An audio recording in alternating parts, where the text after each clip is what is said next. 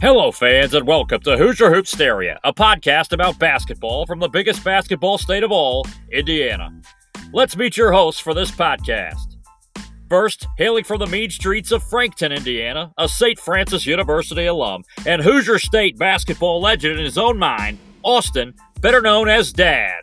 His running mate is a lifelong Hoosier fan, basketball player wannabe, and an average high school assistant basketball coach from the east side of Indianapolis, BJ, or better known as Charlie.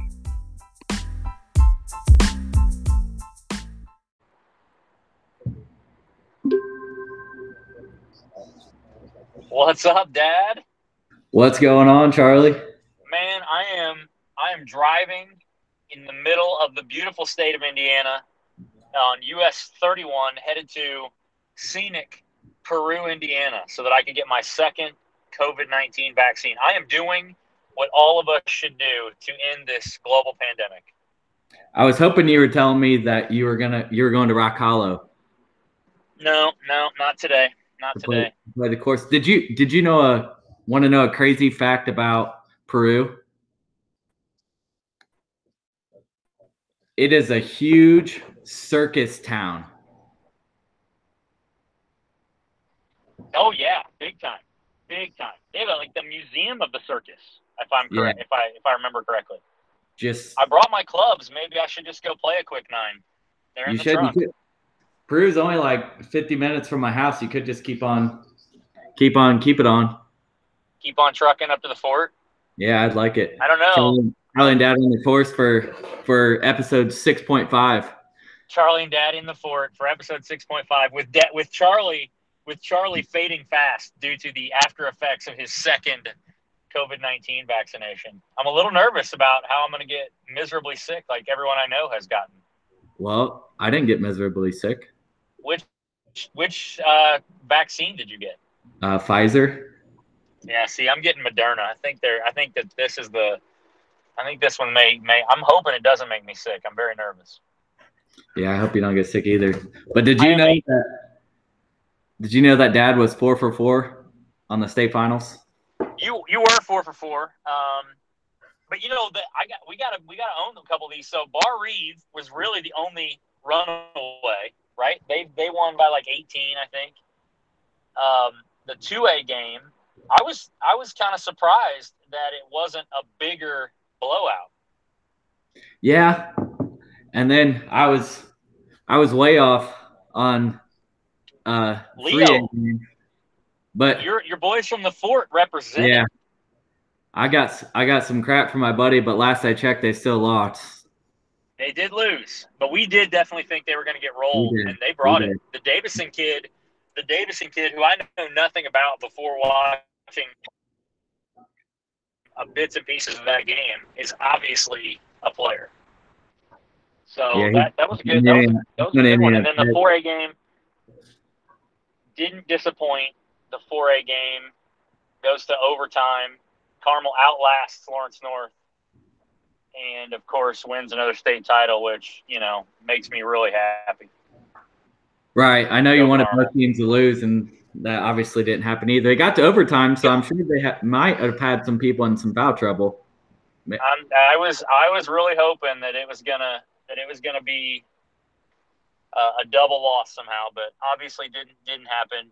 Um, the big takeaway I took away from it was that uh, Carmel is legitimately an extremely good basketball team. For no, everybody knew that.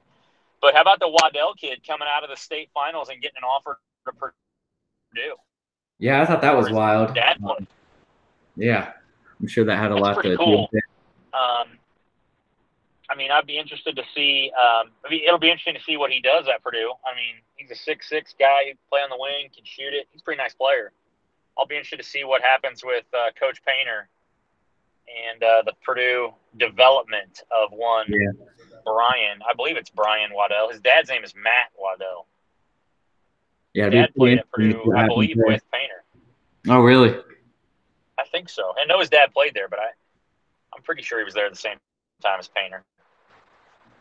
Man. but pretty cool, pretty cool for for everybody. And unbelievable, you know. Hats off to the IHSAA for getting a season in and with everything going on and having a state, you know, state turn a great state tournament, and uh, you know, kudos and congratulations to all those state champions. And hopefully next year it'll be somebody other than Lawrence North or Carmel. Yeah, you, you, the odds are in your favor, I think, but I hope there's a lot, lot more teams than those two in in 4A. That's true, and some of them are on the rise. You know, there's there's some teams that have some really good young talent, and uh, it'll be interesting. It'll be interesting. So it's good tournament, good year. Um, put a cap on 2020, 2021 for high school hoops in Indiana. Now everybody turns their focus to uh, to the summer and guys hopefully getting better in AAU and all that. I don't know about you. I'm not going to follow AAU at all, so we're not going to talk about AAU. No, I don't have to anymore, so I don't really care. That's what I'm. That's what I like to hear.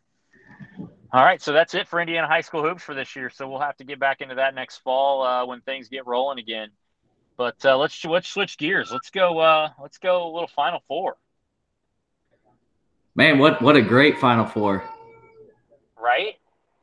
Obviously, turned out a little different than than I anticipated. Um, but let's just go. Let's go to the semifinal games first. Let's start with the let's start with the Baylor versus Houston game. All right, so so we got Baylor, Houston, we got UCLA, the Bullzags. Um, the semifinal games. Let's let's talk Baylor, Houston here. First off, was that a game at any point? I honestly do not think so. Houston looked like they wanted no part of Baylor. I think that I think that we vastly underestimated how good Baylor was as a like an entire nation. Well, I think everybody just they were they forget last year that before COVID they had won 23 straight games. And we're looking we're, we're looking like they were going to be headed to a, another final four. And then this year they were rolling, got COVID 3 weeks, lost true. a couple games, lost a bunch of practice times because they were playing.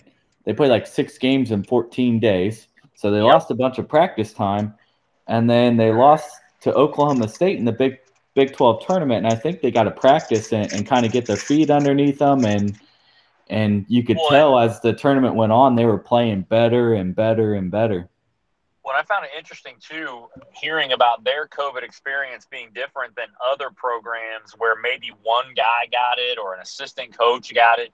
They had eight players get COVID. yeah, that's uh, like that's crazy. So, so depending on their level of illness from COVID, right? Because you know, I mean, we know any any virus, you know, it hits people differently.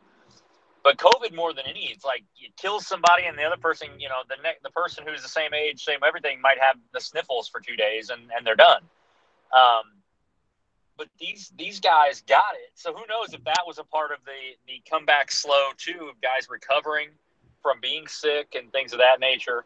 Um, but they just decimated Houston. Just, I mean, they beat they they like out Houston Houston by like, you know, five the first TV timeout.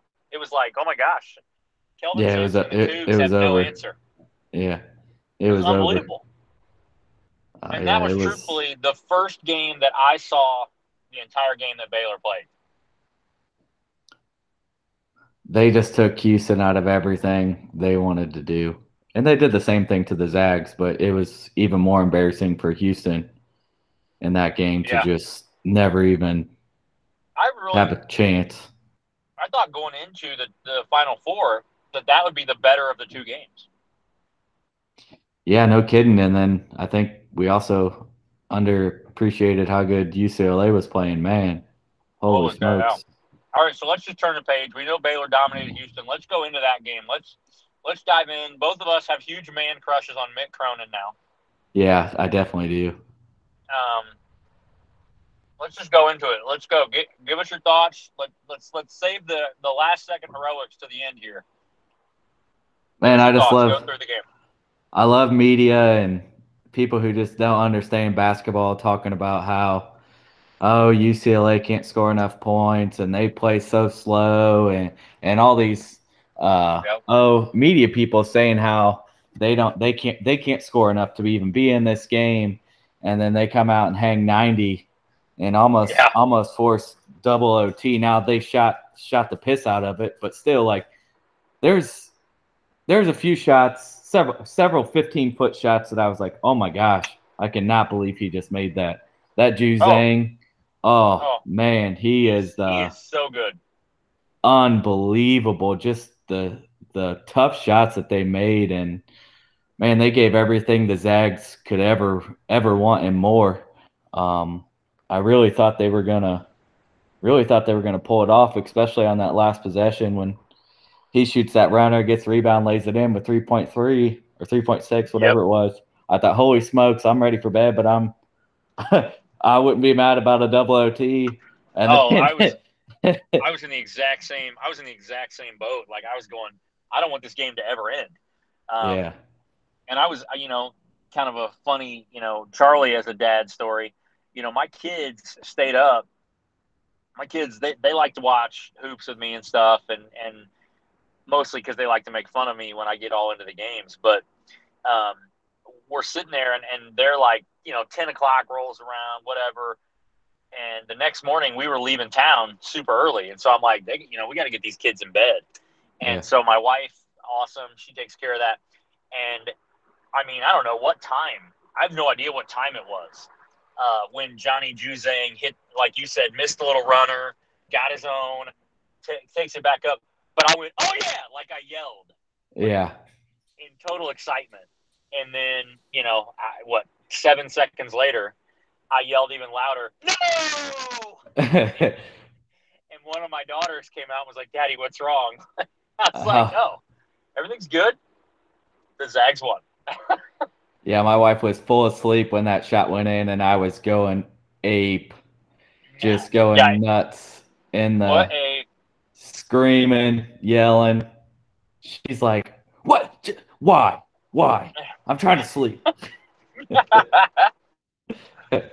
the final four. That's all. and then, then after I got four. done, like kind of half celebrating, I realized that we weren't gonna see double OT. Yeah. So Yeah, that I was- kinda- I was a little disappointed that, that that was how it ended. Um, obviously, we've talked about. Well, let's talk about some of these guys. So we, we mentioned Juzang. Um, okay, clearly, clearly he's a better college basketball player than I knew. Yeah, Um, and my favorite part of his game is that he is not a at the rim or shoot a three guy. he lives in that mid mid I love the range. mid range. I know that, that everybody says the mid range game is, is dead or whatever, but uh, watching Baylor and watching UCLA, that that's not really the case. Yeah, no kidding. I just I like mean, how he can. He he just kind of does a little bit of everything, and he never he never even looks like he's playing very hard either. He's just so smooth Yep. and just every shot. It's like, oh, that that looks like a pretty tough shot, and he just makes it look easy. Oh, he's I mean he he had so many tough shots that again, if you haven't spent as much time, you haven't wasted as much time in your life as you and I have um, in and around basketball. Um, you think to your, you might think, oh, that guy's not going hard, or that you know that shot he made that shot easy. Um, but they're forgetting the ten thousand reps in June that he did that very move.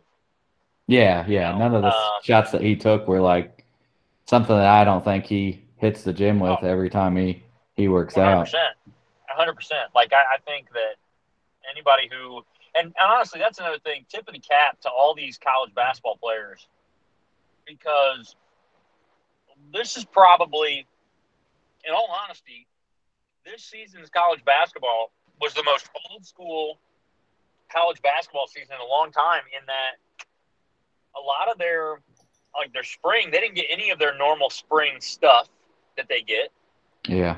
with their no college trips, programs. none of that stuff. No no games in the in the summer. Um, going to Italy on a Right. No, basketball none of trip. those none of those things happen. Um, you know, some depending on the state you live in, some states you couldn't even do full team workouts until you know uh, the official season started. So I mean, the amount of work that these kids had to put in on their own, like legitimately on their own, is probably more this year than it's probably been in the last decade. Yeah, I would agree I would with that. if that's the case, Johnny Juzang uh, wins my award for um, most improved college basketball player. Granted, I never really saw him. He didn't play much at, at Kentucky, and that's probably why he transferred. But kid, obviously, Yeah, but he was getting in the gym game. somewhere. Jeez. And then you know and that. obviously we talked last we talked last time about both of us really really liked the Tiger Campbell kid. I thought he was phenomenal. I thought he did a lot of really, really good things to, that you know he hit some big shots. He made some really nice plays. There were a few times where um, UCLA's defense. I mean, granted, it was a really high scoring game, but it never felt like there wasn't a high level of defense being played either. Well, I saw, yeah, and I think I- there were so many tough really shots made and contested shots. You know, it wasn't, you know, drawing kick threes um, wide open that that Yeah. guys were hitting shots and shooting 60% from the floor. It's like, no, there's a lot of shots that were like that, but there was tons of shots as well that were contested. Um, and I just, it was definitely a it was not a shot taker game it was a shot maker game yeah, like i mean that that was just very i was very impressed with um, both teams. But i kind of i kind of I, I mean i gotta admit I, I'm over this tournament run i've kind of i kind of fell in love with ucla they were a fun team to watch. I love their i love their their style. And i do think i like i like mick cronin. I love that he's like a little guy and he's gritty and, and gets no love from the media. That's what I love. Like he's not one of the one of the guys that the media's head over heels about. You know, Well, and that's always interesting, right? Because it always kind of goes back to is that something that the coach has to think through and be like, you know, I want to be in cool with the media, or is it just something that kind of organically happens? I've always wondered that, like how they choose which of these coaches they're just going to fall in love with. Um, well, I think it's it's just whoever gives them the most access and gives them like leaks to stories and you know Yeah, those type things. possible. Give give them the most. Who's going to pat them on the back the most when it comes to the media, and that's the guys that they're going to give the most love. Um, I mean, look how much. Honestly, look how much like, love Archie Miller. Look how much love Archie Miller got. Archie Miller got when he got the job at IU. There wasn't a person in the country in in the media that said it was a bad hire. Woodson gets Woodson gets hired, and it's oh he's never coached college before, and you know it's coming up with as many to- reasons as many reasons as possible to why he won't be successful. And uh, nobody knows. I get it, uh, but it's Right. still I I think a bunch of BS. That's interesting. So we get so we get to Monday night, the best uh, the best possible scenario for for for the NCAA. I think. I think there was no question those were the two best teams hmm in Gonzaga and Baylor. And obviously, you know that once the game was tipped, I was rooting hard for the Baylor Bears Absolutely. because I hate the Bull Zags. And I got to be honest, I'm even more irritated with their whole bullzags thing now than I was before. I don't know why. it just drive- it drives me nuts. Like pick pick a friggin' mascot. Like I just I can't I can't wrap my head around it. It drives me Like- nuts. I think we could just get Mark Few on the pod and like let's just hash it out because I, I don't know if I can Mark go Few through. Yeah, because We gotta see if we can. We gotta effort him. I will. That'll be. We'll have to do some serious work. The pod's probably gonna have to grow a little bit more. But uh, you know, we'll reach out. We're not afraid to get told no. Um, no, no, and and just because we we're told no doesn't mean that we're not going to come at you again. Like oh, it's kind of sure. We're gonna. when if if I got hired by Woodson and I smacked Trayce Jackson's left elbow and he shoved me down, I'm gonna get back up and I'm gonna hit that left elbow again. Well, you would have to. It's your job. yeah, that'd be my job, but I mean, I think it'd be just talk about dad's mentality. Oh, yeah, Dad's not quitting. There's a lot of things that, Dad will do. He ain't quitting ain't one of them. Um, all right, so we get to Monday night. We get the the Bull Zags and Baylor Bears. Sic 'em, which I don't understand that either. Sic 'em. I don't I don't know what that is, but it's all over the social media. Um, and then Baylor just smacks the Bullzags from jump. Man, yeah, I was I I had not seen, and I had watched several of the Zags games in the tournament.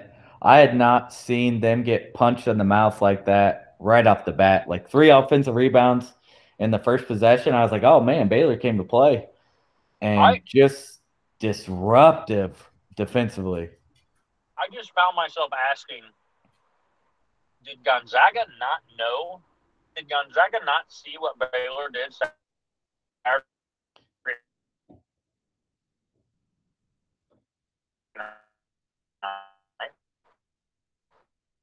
If for no other reason to say, oh well, they had the big long, you know, really hard uh, semifinal, and it was the late game, and blah blah blah. These guys are twenty freaking, they're nineteen through twenty-two years old when I was 19 to 22 years old, I could play basketball for eight hours.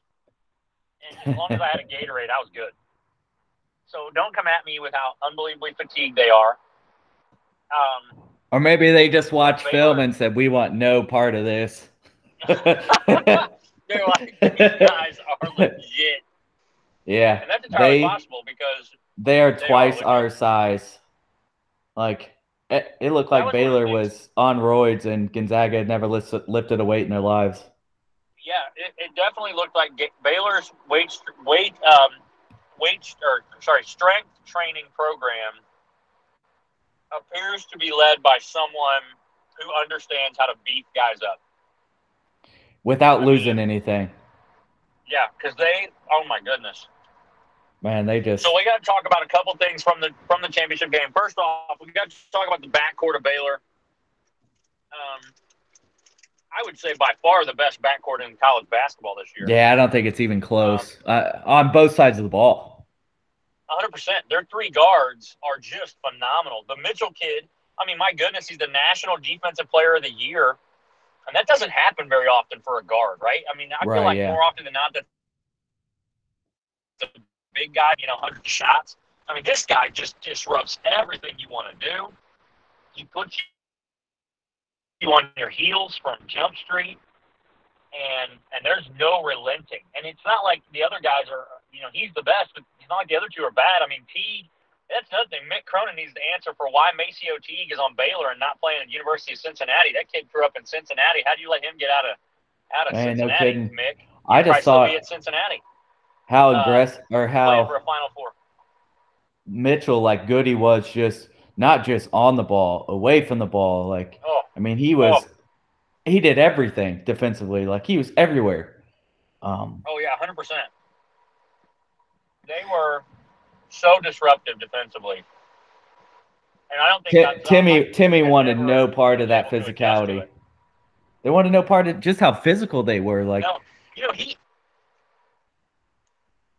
and that's one of the things I was I was wondering about watching them play Houston. I wondered if the if the final if the championship final game would be refereed to where Baylor could be physical. Yeah, because I feel like when I watched Gonzaga play, most of the games that I saw them play, they weren't near that level of physicality that you see in a lot of the Big Ten games and that you saw Baylor playing with. And so I wondered if it would be officiated to uh, Baylor's benefit because I think if they let them play, that definitely helped Baylor. and it just never even that never even got to be to the point just because Gonzaga like- never even wanted to match that. Correct. It never felt like Gonzaga could punch back. They had that No. one run. Yeah, I don't remember when it was. They had that think one cut run it to nine in had the a couple second half. outs. Um, yeah, and Timme had a couple really nice moves on the pick and roll action. Um, he had a couple nice plays there, but man, Baylor. I mean, they just took. I mean, they just. It was unbelievable. It was just an unbelievable turn of events from watching this unbelievable semifinal game between U- UCLA and Gonzaga to this absolute ass kicking by by the Bears. I thought it was what made me really impressed with Baylor was was just how easy Suggs had been able to just get by people. He could he couldn't get around him. Like I mean, there was no no straight line drive from him getting to where he wanted to go. Like he just he actually looked like a freshman. Uh, just looked he like he, I agree. There were there were there were he was lost. Where he did really good things, and there were other times when you just looked like God. He's so he's he's he's gas. He's toast. Yeah, he, he wanted no part of that. Yeah, I, I just was really no, impressed. I mean, yeah, there's no way. Um, I mean, I'll be interested to see what Baylor looks like next year. Um, you got to figure a lot of those guys are not going to come back. He'll be diving in that portal. Well, that's the thing too. We we got to get into. We'll have to switch gears here. Well, so congratulations to the Baylor Bears. Congratulations to Scott Drew, who, by the way, I didn't realize. Indiana, Indiana guy getting one. Yeah, Indiana guy getting a, a natty. All right, so I got a great story from a buddy of mine about Scott Drew the day after the national championship game. Sends me a text. I won't mention his name. He'll know who he is when he hears the pod, but sends me a text and says, in 19, I think it was 1991, maybe, maybe later than that. I don't know. Sometime in the 1990s, he was going to his cousin's wedding. Okay, he's at his cousin's wedding. He's he's there. He sees all these people. He meets a bunch of the people that are in the wedding, you know, and his cousin had went to Butler, and her husband also went to Butler, and so my buddy is talking with all the the groomsmen and everything at the wedding reception. You know, I'm sure having a few, whatever. And he gets to he's meeting this guy. And at the time, he had no idea who he was, and he didn't even realize it was the same guy until Saturday night of the semifinals, watching on TV. like, oh shit! Like that he, he met Scott Drew, was a groomsman at his buddy's in his cousin's wedding. And my, you know, my buddy sat and talked with him for a while, and and just kind of no really idea. cool. And he was like, he had a pretty, he had a really pretty good weekend. And I'm like, yes, yes, he did. So that's a cool, fun little, uh, fun little tidbit about Scott Drew. That is I funny. heard Scott Drew on a couple different uh, radio. Was driving across the country the other day. Um, I heard a couple uh, different interviews that Scott Drew did on radio shows, and uh, I was I left those those um, I, I was impressed with him, you know, and, and I've never I don't know much about him other than the stuff I heard about the IU stuff, um, and that he's from Valparaiso and went to Butler apparently. But I was impressed with some of the things he had to say about his team and how they how they go about things and the different kind of. He seemed like a pretty big, good dude, and, and really. I just really focuses on player development. Sound like from what he was discussing on a couple of interviews I heard, it's a big emphasis for them. Right, and right, and I thought that was really, um, really interesting, and I think that it's going to be really interesting to see what happens in the Big Twelve now. Right, Chris Beard has moved on to Texas, and um, you know, is that going to be is he going to be able to turn that thing into the sleeping giant that I think most of us think it probably is? I mean, you just assume um, with being in Austin, Texas, and no pro teams in Texas and the money that they have, that he would be able to get that that going. But I thought right. Shaka was going to do the same, and he didn't get it done either. So I don't know. That's true. That's a good point. Um, but I, I don't know. I was, I was, I left, I left this week watching Baylor. Um, with the impression of man, Scott Drew seems like a really good guy, and always good for you know we always root for Indiana guys. I mean, you and I both do that, oh, whether for sure, yeah. Indiana guys or not. Um, and that's really cool. And I don't know, did, did he play at Butler? Do you know?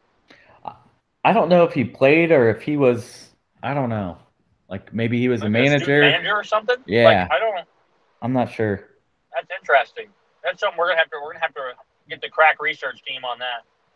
Um, yeah, we'll have to get really digging into get on our get on our department for that one. That's right. Um, all right, so let's shift gears again. NCAA tournament's over. We're gonna have to start talking some NBA hoops here eventually.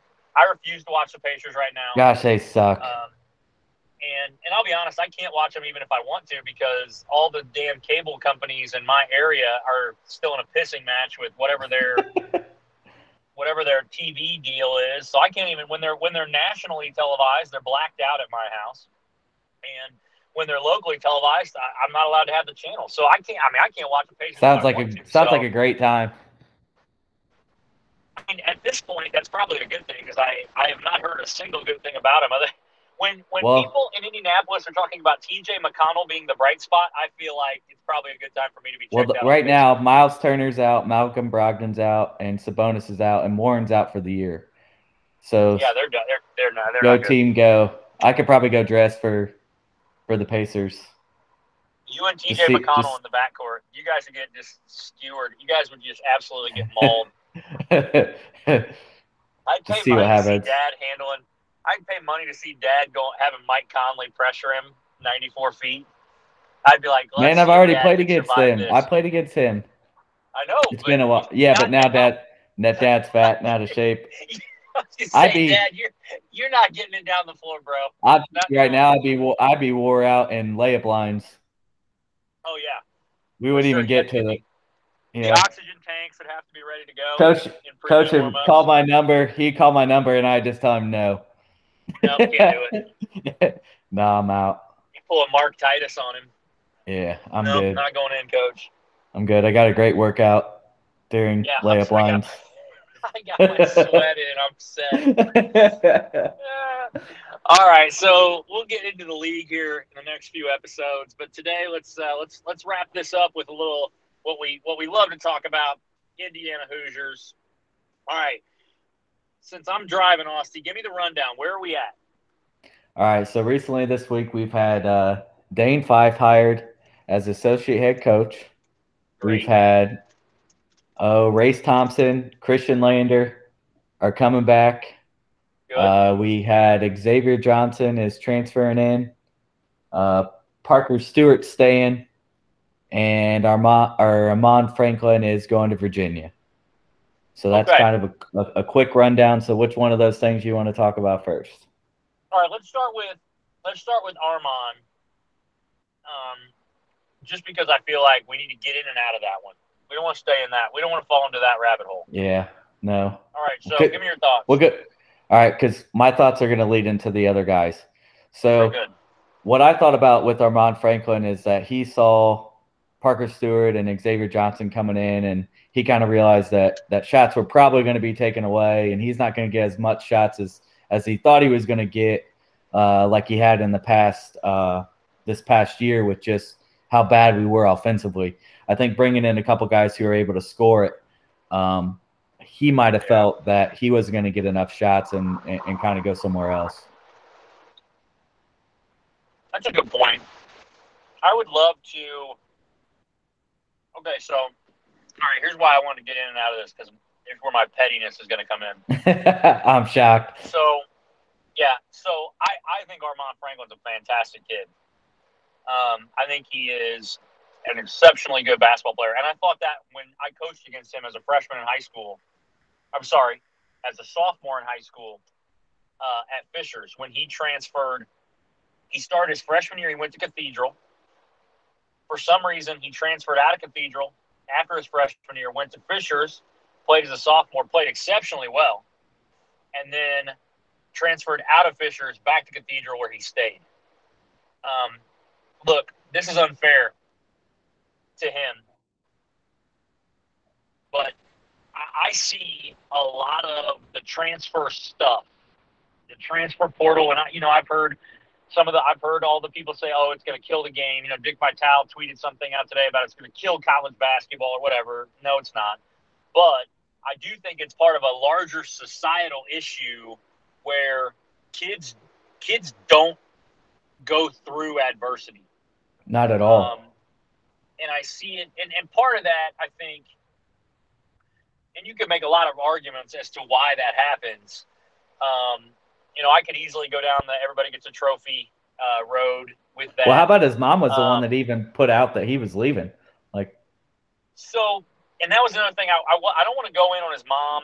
You know, I don't know his family background, but I do know that his mom is very active on social media and I do know that she tweets things out during games and after games, and I wouldn't be surprised if there was a conversation um, as part of this kind of changing over of things from Archie Miller to Mike Woodson and his and his new staff of hey look that's not how things are going to roll here.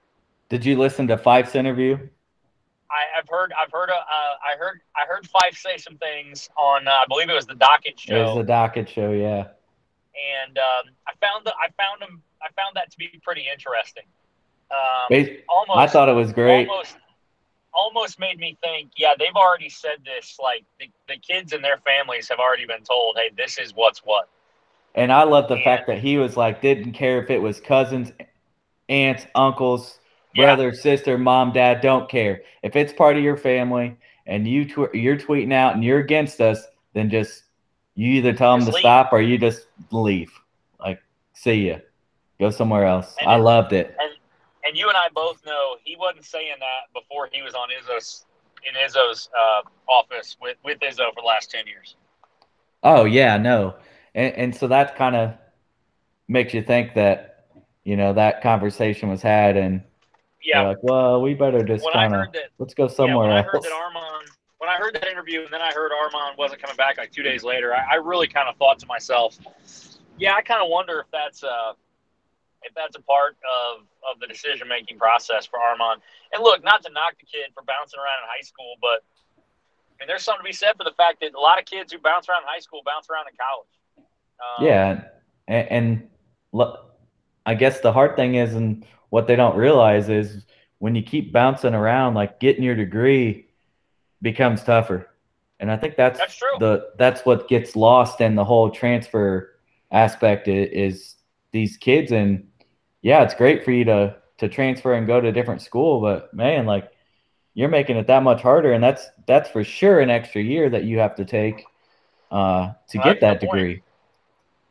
And I think that gets lost. Right. It's not. Oh, and it's totally gets lost because it's never talked about. I mean, nobody that and that goes back to that whole point that that you know these guys are called they're they're student athletes in name only. Right? Yeah. Like in name. I would love to know how many of these guys that are in the transfer portal that are looking at schools are going, oh, I can't go to wherever because they don't have the whatever major that I'm that I've been in for the last two years. Oh, I'm yeah, yeah. You know, I, are, I wouldn't even want to know. I mean, there are schools that, you know, there are schools that you can't go to if you want to be an, you know, if you want to be an engineer, you cannot go to Indiana University. They don't have a single engineering degree. It ain't happening you know, you, if you're depending on your major, I would love to know what what what that weighs into um, on these decisions because the, the yeah. vast majority, the vast majority of these guys are not making money playing basketball. I mean, that's just the well, facts.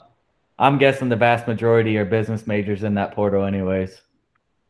I don't know, maybe a lot of sports management majors. Yeah, I, I would assume that it's a lot of, lot of degrees and things that people don't view as very difficult to manage a, a class load and, and hoop when they all think they're going to, to the league. That's interesting. But I, but anyways, that'd be something I'd love. To, I'd love somebody to do a deep dive on that. I'm not going to do we, it. I'd no, love somebody our, to do a deep dive on that. We'll get our research team to do it. That's right. I got. So, I got. what are your thoughts on? What are your thoughts on Xavier Johnson? Okay. So here's my here. I am guessing they're the same as mine, but go. my concern is he doesn't shoot the three real well. Which okay, that's fine if you know he's not on, on a team of guys who can't shoot the three. But I don't I don't know that anybody can shoot the three on this team. Like not yet. Historically, this team has not shot the three well. Um, that's my first thought. I love his uh, turn. I mean his his assist numbers. That's phenomenal. On a crap team. Yeah. Um, which also makes me a little bit going, okay, well, somebody has to score and somebody has to, you know, I mean, a lot of guys can average 20 on a bad team. Look at the NBA. Right. But at the same time, um, the other schools that offered him gave me some, uh, a little bit of encouragement to see that Kelvin Sampson was after him. I mean, I don't like Kelvin Sampson, but the dude can coach. Uh, to see that Scott Drew and Baylor were after him um, th- those are two that I'm like, okay, great. Those are the people, and we found, you know, he decided to go to us. Now, who knows? maybe Scott Drew called him the day after they won the national championship and was like, "Hey, dude, we're not gonna, you know, we're not really gonna pursue you anymore, right? Because this and this and this are happening." Um, but the fact that he chose IU over those schools, I think, is encouraging. Uh, the fact that his first thing that he said to teammates, reportedly, the first thing that he said to teammates were, "Let's go to work." Um, that's that's the most encouraging thing to me. And he seems like he he wants to be good and he wants to he wants to be great at IU. So obviously that's a that's a tip. What's your thoughts? I did a little little deep dive on Mr. Xavier Johnson, and I'm a little concerned as well. Um, About he quit. No, he quit with three weeks to go in the season. I was gonna. I wasn't gonna go there, but I'm glad. I'm gonna go there. Didn't finish out his the last three weeks, and in three of the I think it was three of the last four or three of the last five, he received a technical foul in three of those yeah. games. And Jeff Capel stated that they had told him and tried to tell him for two and a half years to stop barking at the officials and the other team. That concerns me, but also what kind of relationship you know I, I don't know that dynamic that that he had with right. with coach coach capel and those things it just it just bothered me uh, reading those things but obviously looking at some of the statistical things he was doing was he was very successful and even capel said they couldn't win with without playing him uh, but yeah right. not shooting the three very well uh, not great i mean it's not horrid um, but I, I was impressed with his assist numbers. That's not. Yeah. Would like to see yeah. it at, at 38, 39, obviously 40, but oh, for sure. that's pushing it. And well, then he turns it over uh, a ton. I was just his turnover his turnover rate's pretty high as well. And I don't know what they run at, at Pitt. I don't know what you know what the expectation is. I know Jeff Capel is a is a Coach K guy, but he's been a head coach multiple times, and he's really not done anything. But as, as bad as coach. as so, bad as as Pittsburgh I was, I, I, I take that with a grain of salt, but I'm guessing his usage and the amount of times that he had the ball in, ball in his hands and needed to make some things happen, and the things that he felt he needed to do to win, probably played a little bit into the uh, a turnover or so a game as well well, on the added end. I mean, that's obviously what we average. have to hope. Now he's only got one year. Is that correct, or does he have two? Uh, you know? I think he had. I thought he had two. Maybe he only has one. I know Parker Stewart has two. Um, he's right. now that kid's intriguing to me, big time. Is that the Parker Stewart kid? Um, yep. How about the fact I did not realize he played his freshman year at Pitt? They, those two had to be teammates. Right. Yeah, so I'm sure that had something to do with him coming to. Um, that may have, yeah, that may have as well as as well as his relationship with uh, Kenya Hunter.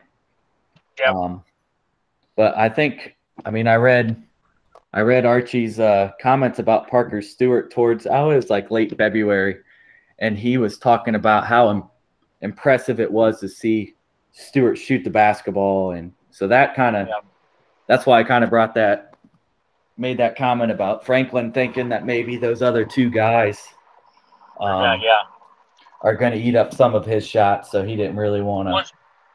Do we know if Parker Stewart was full on practicing this year? Like, was he? Well, I don't. I don't. I think. I think at the end of the year he was. I think before that because he transferred uh, mid semester, right. and then it he had to go through a bunch of the COVID stuff because um, I, I think they were talking about him dressing towards the end of the year because the year wasn't going to matter um, right. as far as eligibility wise.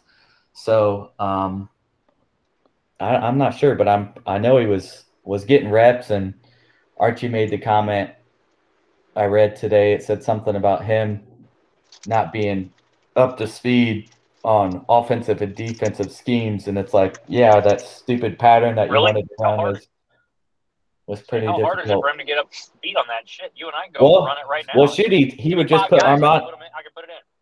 He'd just put Franklin in the corner and let him stand there. Like, surely to goodness, Parker Stewart could do that. I mean, That's come true. on. I use best wing player under Archie Miller always hangs out in the right corner. Yeah, like that's a that's No a great idea. idea. No Um, idea. Don't so understand it. so it'd be interesting to see those two guys transferring in, and obviously we have two more spots left to uh, uh, to bring in some guys. So really like to see somebody who can make make shots. Uh, obviously, I know we're not I- asking we're asking for much as I- as an I IU would like team, to see but them. I would like to see them recruit, and this is obviously. I mean, I, I don't have a single kid in mind, but I would like them to go out and get a six seven, six eight, six nine kid who can shoot, the, who can play out on the perimeter, who can Yeah. play on the, who can, who can go and you know, because that was the thing I thought we were getting in Race Thompson. That was what I had heard about Race Thompson as a as a, another kid who got. Uh, who Archie talked into to reclassifying and coming to school early. And I had heard all these things about how he was a really good outside shooter and he was a stretch four and blah blah blah. And we have not seen. I mean, my God, the kid can't score outside of four feet. And neither can and that's neither not- can our other bigs. right, but may, and maybe that's you know who knows. Maybe Race Thompson never had a chance to get jumper reps up or what. I don't know.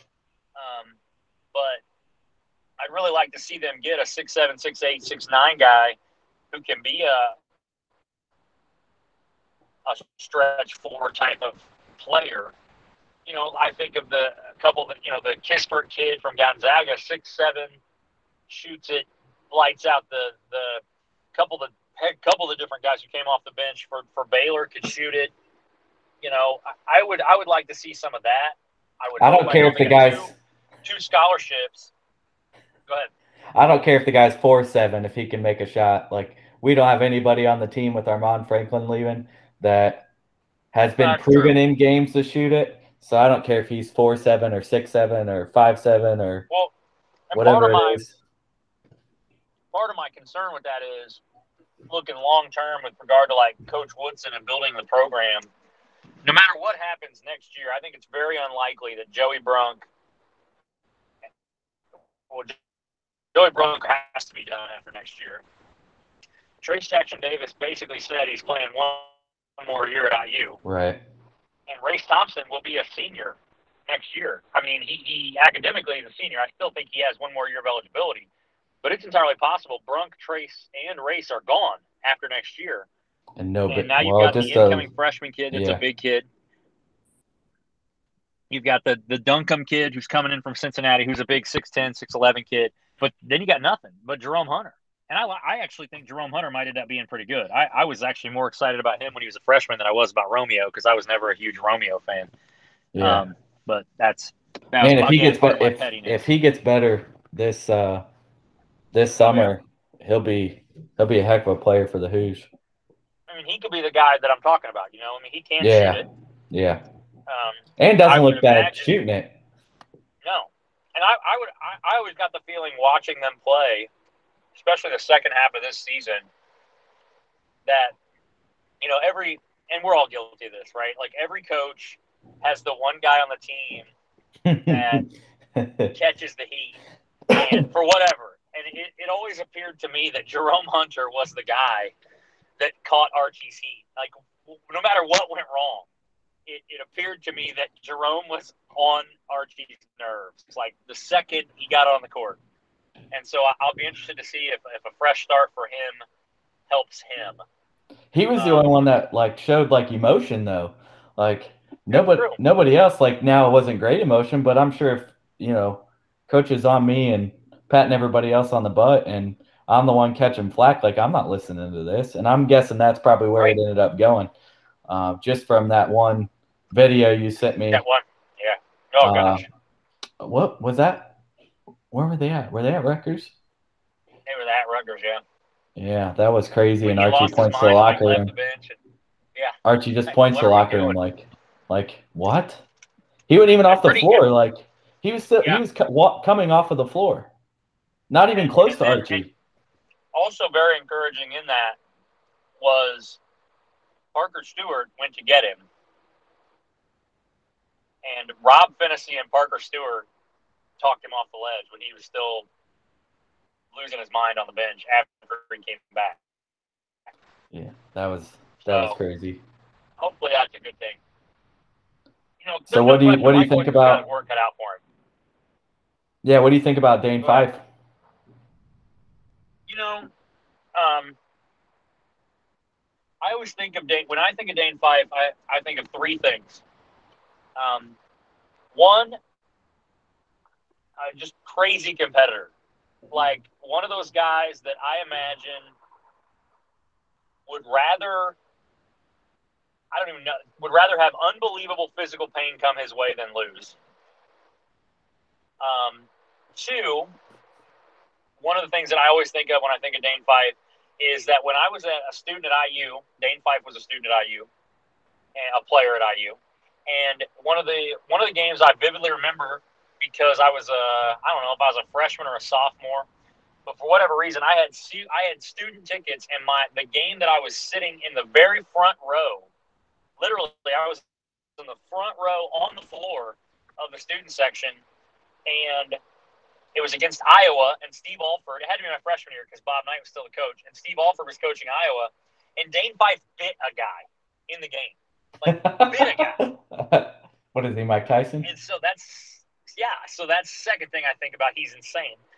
And then the third thing I think about is I've heard uh, I heard uh, Tom Coverdale on a on a podcast with AJ Guyton actually, where he made the comment that Dane was one of those guys that if he was on, he was against you, you absolutely hated him.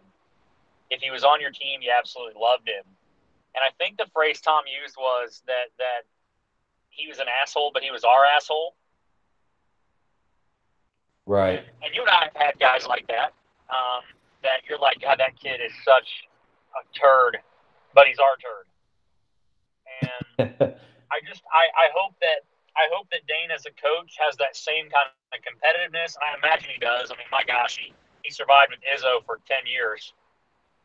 And um, Izzo kept him for ten I years. Hope that you know, he has like... it. Yeah, and I hope I hope he has that.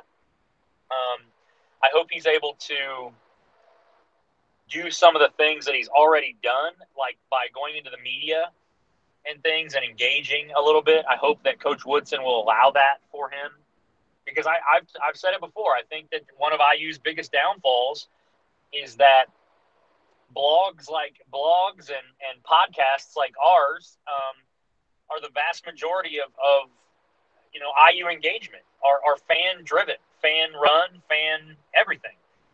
Um, I'd like to see that become more of a, a program driven thing, like the football team does. Um, and then hopefully it grows from there. And I think Dane is a very personable and funny guy. But uh, it'll be interesting to see. I think obviously, I hope he recruits like like he has at Michigan State here at Indiana. Yeah, I kind of thought this the same the same things you're talking about. Just a few the few cons that I've heard on on Dane are very similar to what you're you're saying. You know, he's he's our asshole and and those type things. So it's like I really hope when he he does get in that room, and, and I'm sure with being with Izzo for ten years that that he, he's learned how to to walk the line and, and, and talk to parents and and not come off as as a as a prick, but just like this is how we're going to do things. Kind of like how he talked about, you know, the the social media aspect. It's like, all right, no, you're going to be held accountable to to to what is sent out, regardless if it's you, whoever it is in your family. Like you're going to be held accountable. Um, so I hope he, he kind of is able to communicate those things in, in, an appropriate manner, which he did in the on the uh, Dakich show. But just uh-huh. for, for some of the things I've heard about him, those those would be a, a con of what I've heard uh, in regards to Dane. Um, I, I, do think I... there's no way that you can be under Izzo for ten years and not learn learn anything. Um, oh, hundred percent. So so I think be bringing a guy that it, it has the same passion for IU that Woodson does. I just feel like those guys, you know, like what you said, like he'd rather, you know, cause physical harm on himself to win. Yeah. I think bringing a guy in like that that cares that much about the university is going to do whatever yeah. he has to do uh, to to make our program successful and get it get it back to where it should be. Uh, and I think that's one of the most exciting things. Agreed. Interesting tidbit, though.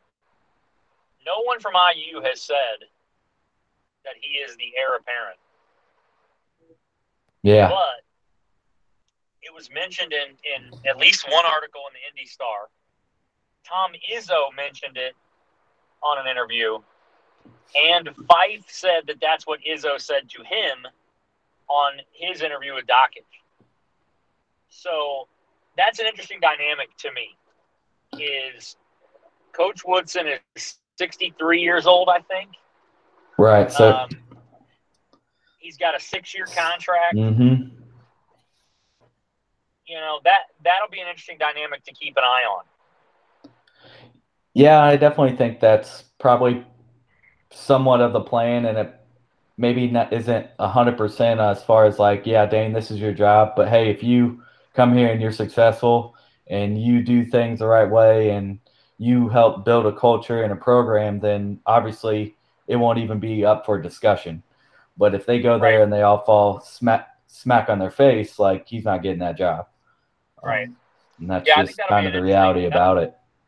That'll be an interesting thing to watch, just to see that dynamic and, and how that goes. And I'm obviously, I mean, I rooted for IU when Mike Davis was there. I rooted for IU when Kelvin Sampson was there. I rooted for IU when Clappy the Tan Clown was there, and I rooted for IU when Little Archie was there. So I mean, look, I, I've, I've, I'm going to root for IU no matter who's in, in the in the seat.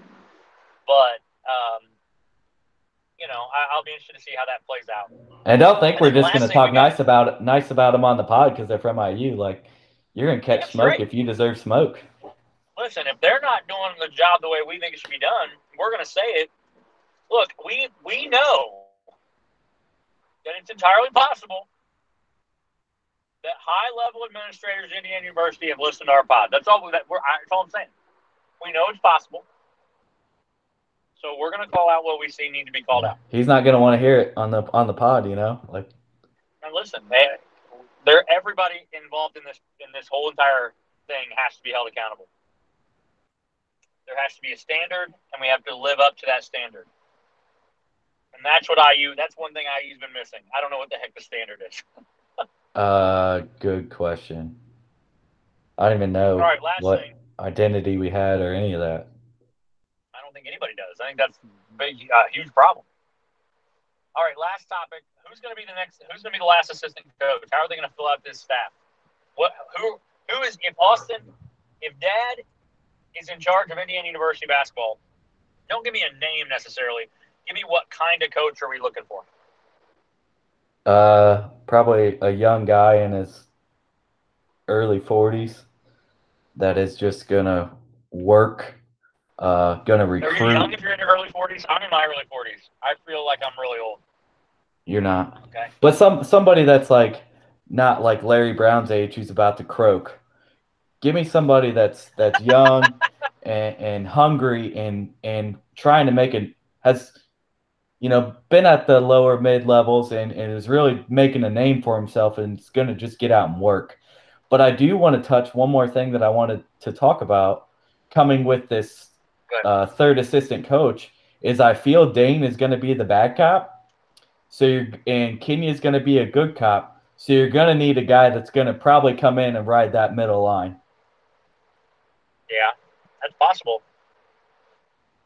Um, so, so I kind of see yeah, somebody like point. that uh, coming in um, for for that third third uh, assistant job. I already saw Michael Lewis said no, but why is he going to say yes if if Dane came there? Then that means there's yep. you know two two IU guys that one of them's going to be butt hurt and not going to end well. Yep. Well, I'll be interested to see if they go you know what route they go. I, I'll be interested to see if he goes with a.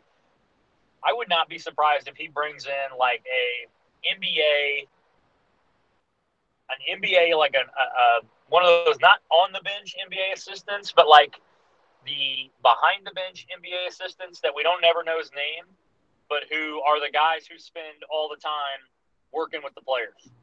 Yeah. Doing the one on one drills, doing the skill building, doing the I'll be interested to see if he brings in one of those kind of guys uh, because he has a different knowledge base on those kind of things than than most college coaches. I mean, let's be real. Like if I'm Mike Woodson, I'm going okay. I've done my my due diligence. I'm an IU guy. I've hired an IU guy. the IU fan base has got to be pleased with the Dane Fife hire. I've brought back five of the six guys that were in the trans, four of the six guys were in the transfer portal. Um, I've already brought on another player. I need what do I need more than anything else? And I'm thinking if I'm Mike Woodson looking at IU basketball, I think I need somebody who's going to develop my guys beyond just me. Because as the head coach, you can't I don't believe you can be the sole guy running your workouts. Well, he's 63. Like he's not hitting a pad on Trayce Jackson, you know. So I, I think he might be. I don't man, know. I don't know. I would be. I don't know if he wants. I don't know if he wants any of that noise. If I was him, I'd call Trayce's dad and be like, "Hey, Dale, come on up to Bloomington for a week and let's show, show your kid what NBA post defense looks like."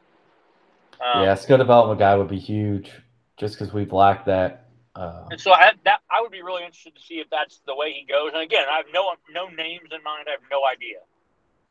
But I do think when you look at NBA staffs, especially, they have these guys that we've never heard of, that we don't hear of until they become like the guy who the Pacers have now, Nate Bjorkgren.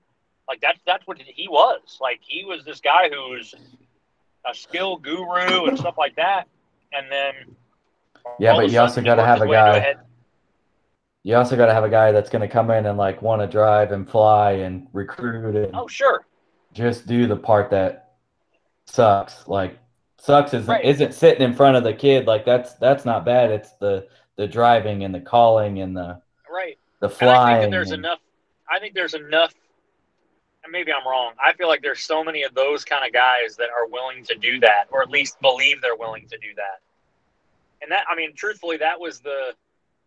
I mean, I never had a real chance to go to a Division One school, but I did have a chance to go coach at a couple of really small schools, and both times the amount of that was what scared me off of of really getting you know really going deep into the process of hiring to be an assistant coach at a, at a small college was yeah okay, I mean so shoot you're we would drive to to Indy to to Ohio like you're driving two hours each way. You know, like you leave right after practice at, you know, you leave at yeah.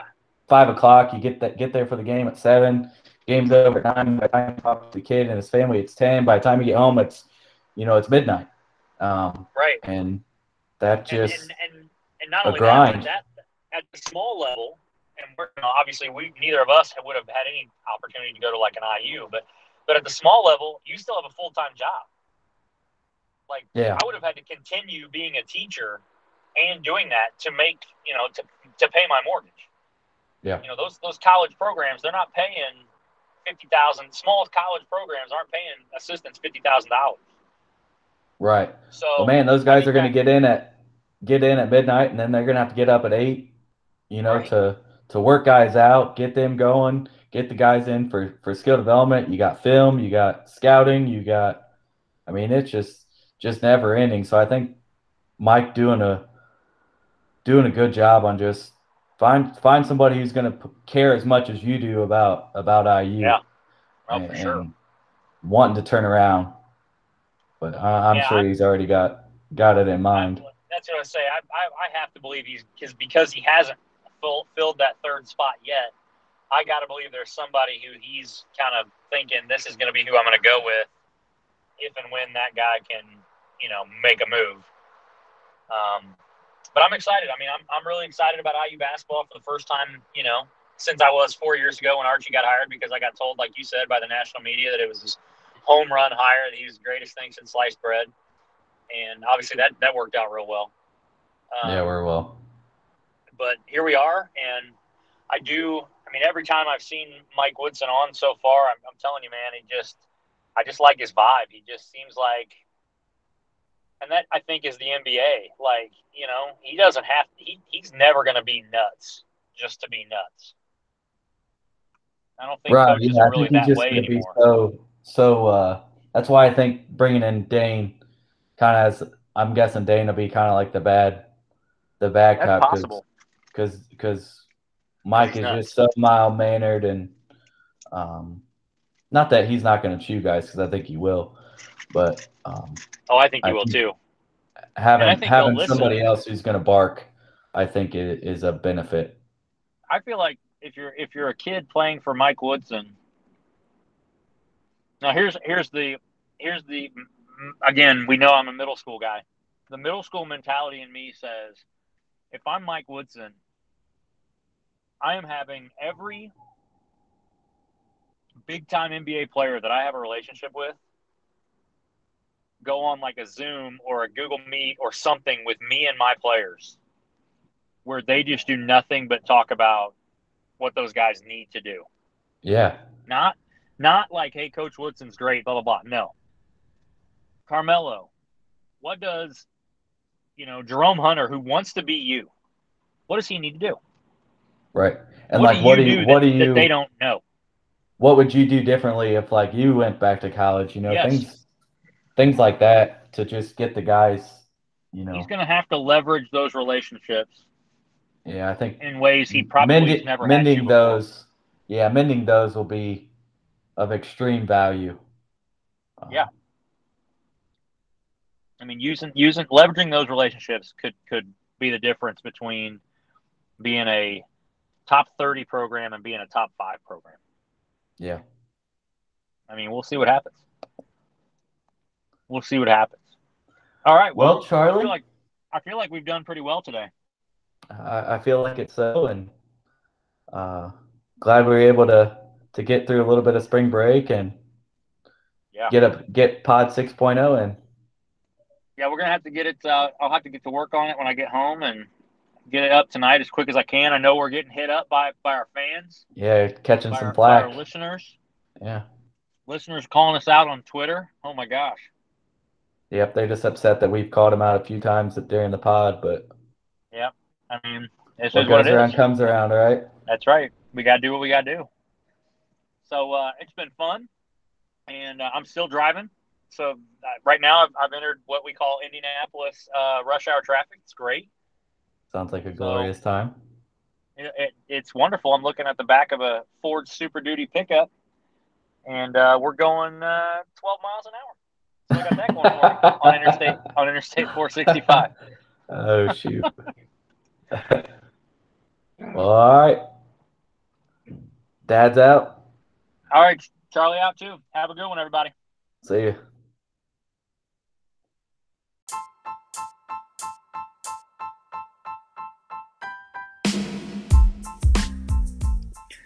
Thanks so much for listening to the Charlie and Dad Bod Pod. We hope you'll tune in again next time.